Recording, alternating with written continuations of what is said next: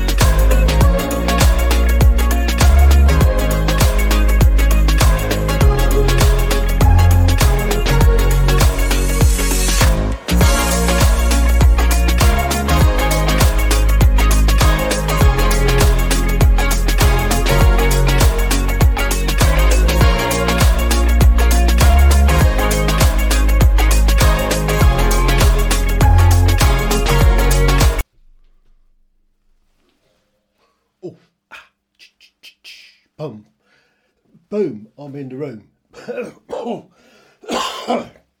Good evening, welcome, greetings, everybody. Um, welcome to the Hill Manor.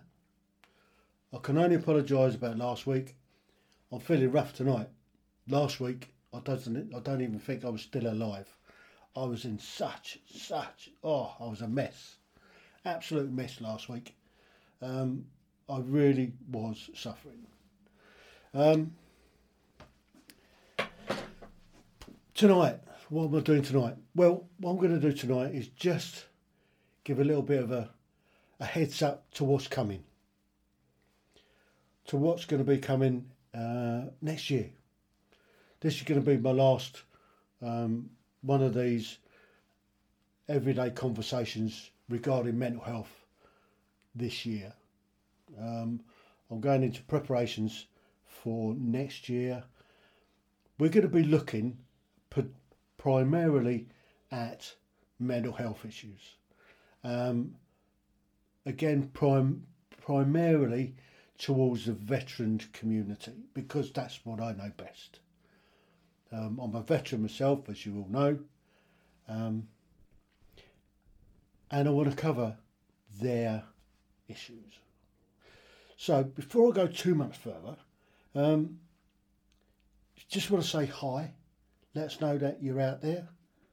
Um, oh, I can see somebody is already in. Um, who's that? Uh, I can't read without my glasses. I can only apologise. I'm working from here, but everything's on over there. if that makes sense. So, um, welcome. Um, hi, uh, are you psychological? A psychologist? No. I'm. I was a a psychological operator. Now, by that, I mean I was in 15 UK Psychological Operations Group. I was on the group for 10 years. Uh, so I was a purveyor of propaganda, lies, and deception. I did seven operational tours in the discipline. And what we did, it's all about changing attitudes and behaviour of a target audience military marketing, kind of. So that's what I did. So I'm not a psychologist, but I do understand target audience analysis, looking at target audiences, uh, and get me head into those guys, and to be able to change some attitudes and behaviour. And that's kind of what I'm looking at, at doing with this channel in the next year. We're going to be looking at um,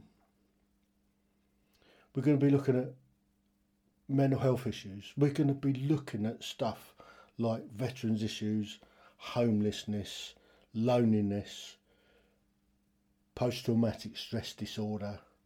We're looking at support, where you can get support from, what sort of agencies are out there. We're going to encompass depression. We're going to be looking at all of this stuff that is the wider um, problems in in our communities. I mean, we, we're going to see an awful lot of mental health issues going forward because we've kind of created it ourselves. Um, but what we're hoping to do is to, to to highlight those issues in our communities. We're looking at getting as many people on board, joining in the conversation that we can. So, um, yeah, um, we, we, we will be looking at, at, at everything that surrounds that sort of stuff like you're just saying there, um, parental divorce. does you does that mean that you, you want to divorce your parents? Don't know, um, but divorce certainly comes into the mental health sphere, particularly for veterans. Veterans quite often find it difficult to adjust when they come back off an operational tour. It's um, it's it's it's the nature of the beast, unfortunately. Some people adapt very well to it, other people don't. And that's what we're going to be looking at. Um, my parents, hang on, let me put my glasses on and have a read. I'll put this up on the screen actually. Let's pull that up on the screen and then I can have a look at it. So, what we're saying, um, my parents uh, want a divorce. Uh, they agree every day on uh, who will take me, and I cry under my pillow.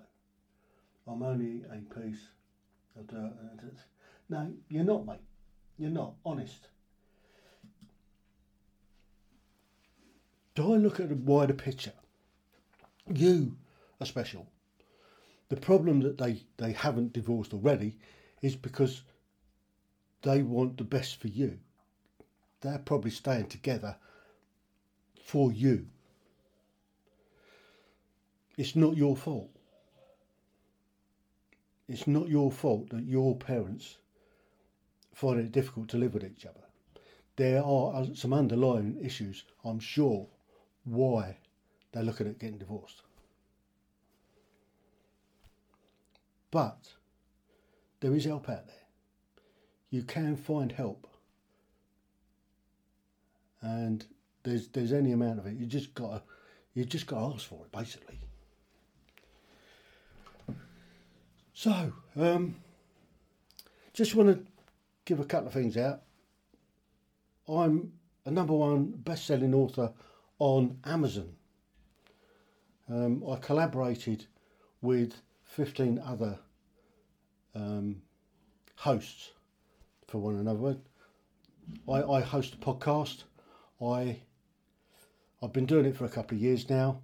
I interview people and have a, a conversation, and then it goes up onto my channel onto YouTube. Um, and it's also a podcast. So it all started out as a podcast originally. Podmatch is a place where I found most people that I've interviewed over the years. Um, it's a great platform. They have uh, an accompanying book for guests. So if you want to be a guest on a podcast, um, those two books are the books to get. So before I go too much further, uh, oh, okay. Bye. I'm not a psychologist. If you've got problems, go get some help. I have a platform where I'm trying to assist veterans. That's my main focus, veterans. And if you don't want to stick around, don't. anyway, let's move on. Um, so that's my book.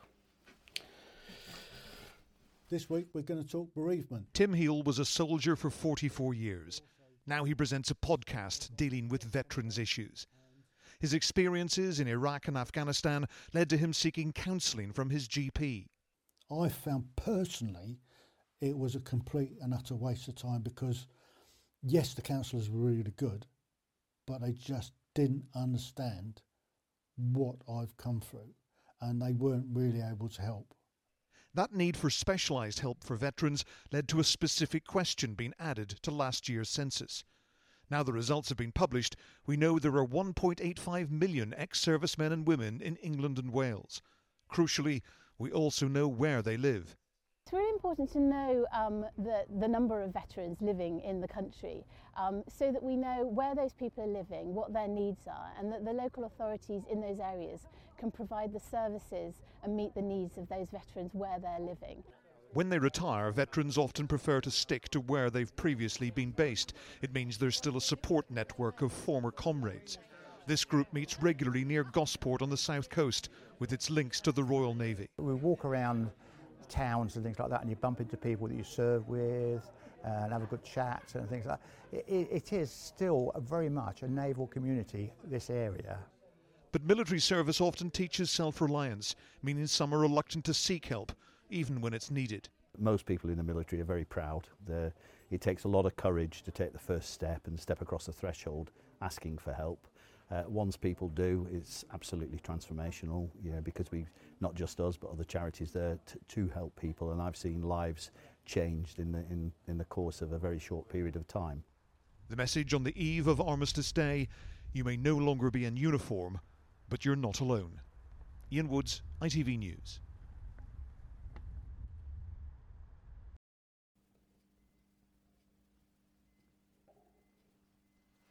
So there you go.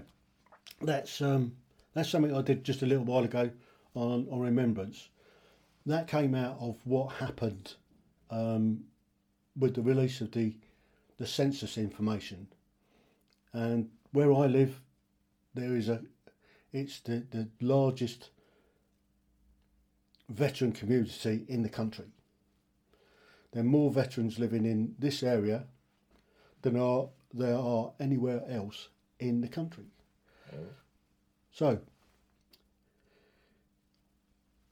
going forward, then, that's that's the sort of thing that we're going to be looking at uh, over the next few months. I'm getting guests line up from different organisations, different people coming on to talk about different aspects of charity work, about looking at the different um, sides of mental health, the different sides of homelessness, why why veterans particularly end up on the streets, what are the catalysts sometimes, what veterans go through, how veterans transition from from being fully functioning soldiers to coming out and then struggling once they get out. It is a struggle. I mean, I had a problem myself, as you saw in that clip. I'd been out a couple of years and um, I had a bit of a wobble. My mental health was affected by some of the stuff that I've done. Um, so I saw the GP because I'd been a welfare officer. I knew exactly what to do. Got in touch with the doctor. He referred me on to um, iTalk, which was the civilian organisation. Which, yes, they were really good um, psychologists or whatever they were, but they didn't understand my issues. They didn't understand what I'd been through as a veteran. And unfortunately for me, they weren't able to help. However, having said that, I did talk to some, some mates that had been through similar stuff and um, got myself sorted out pretty much. So that's that's one of the things that we're going to be looking at. We're going to look at loneliness. I mean, loneliness is a killer. We're going to be looking at post traumatic stress disorder and how it's treated and where you can go. We're going to be looking at different organisations that are out there to help. I've already covered some of them. I did Service Dogs UK, who provide uh, a dog, uh, match, match a dog up with a veteran, and they they work together to to get the dog accredited, so they so the dog's got the same um,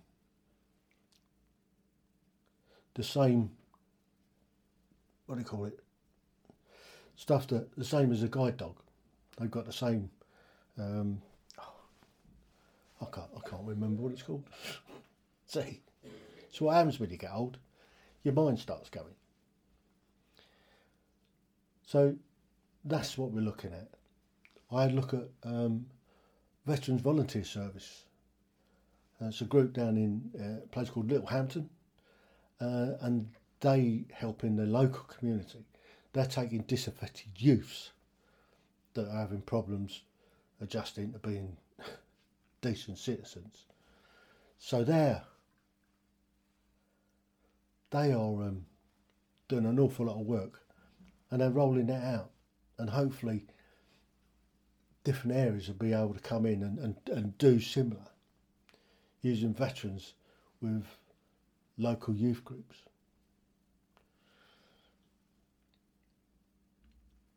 What else are we doing?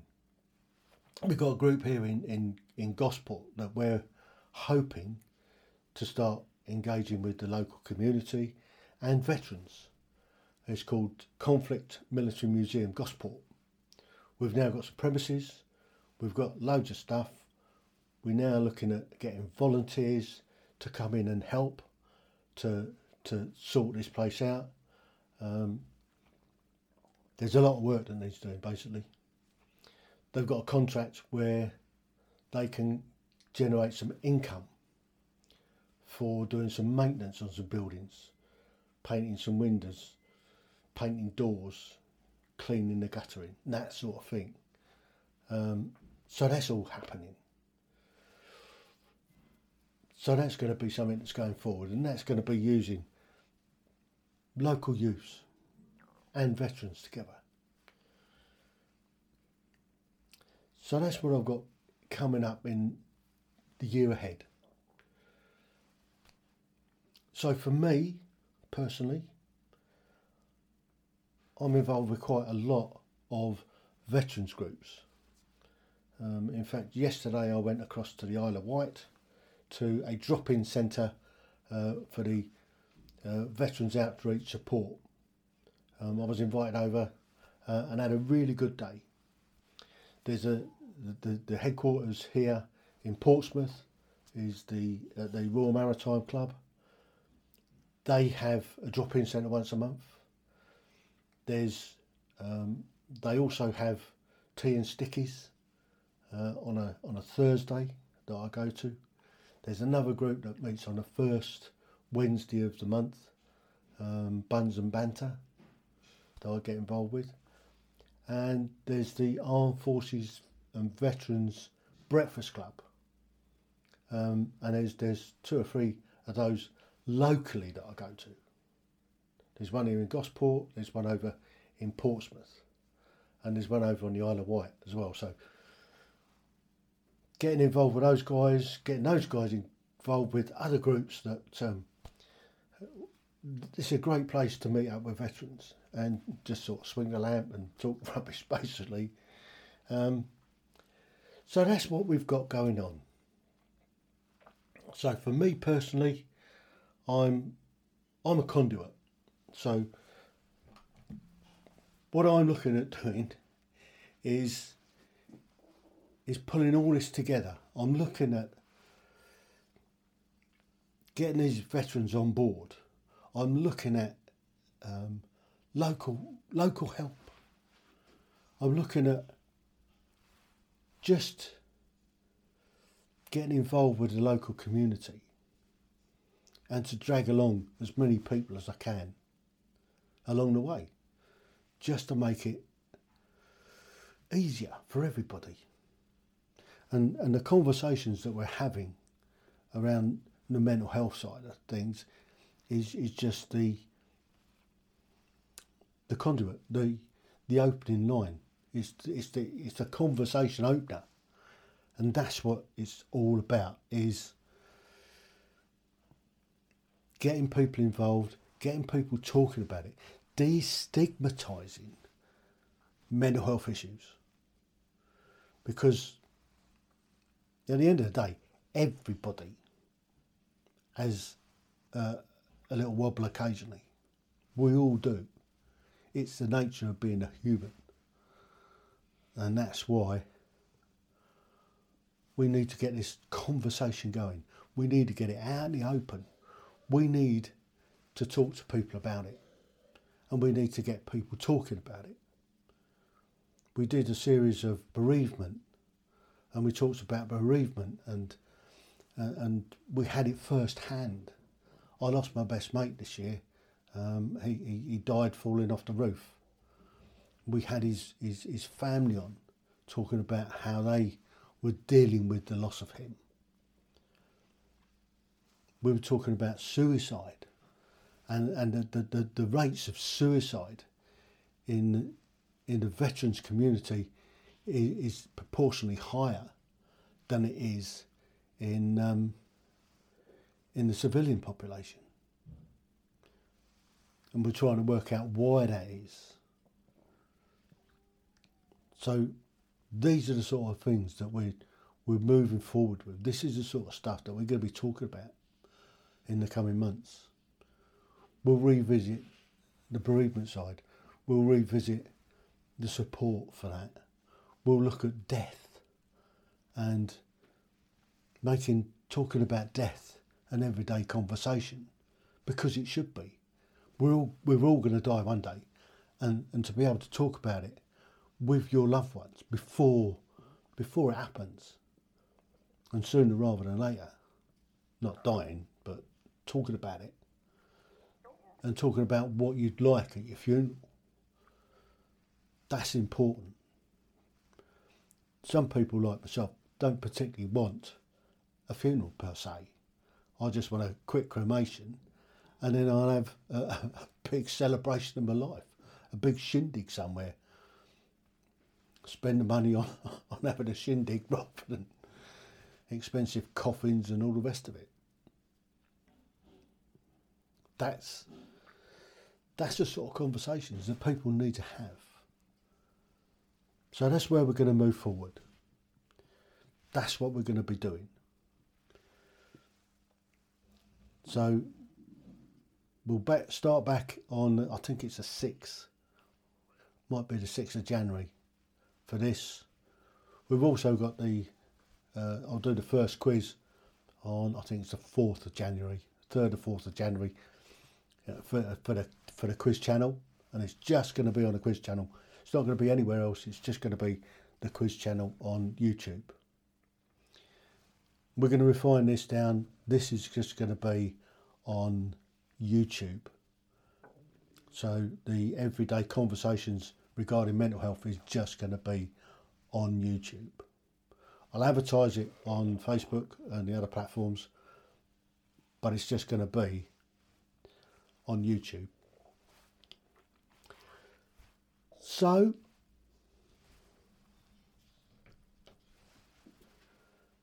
that's what's happening. So, if you like what I do and you want to support the channel, you can obviously buy me a coffee. Uh, I'm not looking for sponsorship as such, don't need it. I'm happy doing what I'm doing. Um, if you want to be part of the conversation, get in touch. Come on the show. Um, I aim to have um, guests on every week. I'm looking for is special guests to come on every week and uh, be part of it. This is a great opportunity to get people talking, to get people together, to get the conversation going. And that's what it's all about. So, I think rather than just rattle on for the sake of rattling on, I'm just going to wish everybody a very Merry Christmas and a happy, prosperous, conversational New Year. So until next year, you have my heartfelt thanks for joining in, being part of the conversation.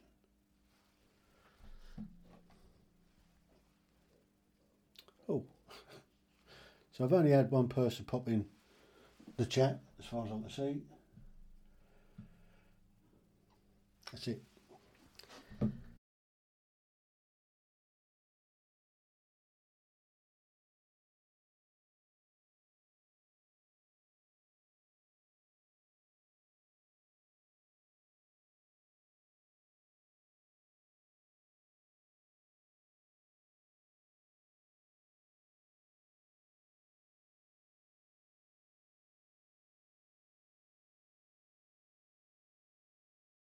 Welcome to the Tim Hill podcast. If you have the time, you can not only listen to the episodes, but you can also watch all the shows, and you'll find the links in the description below. Thank you.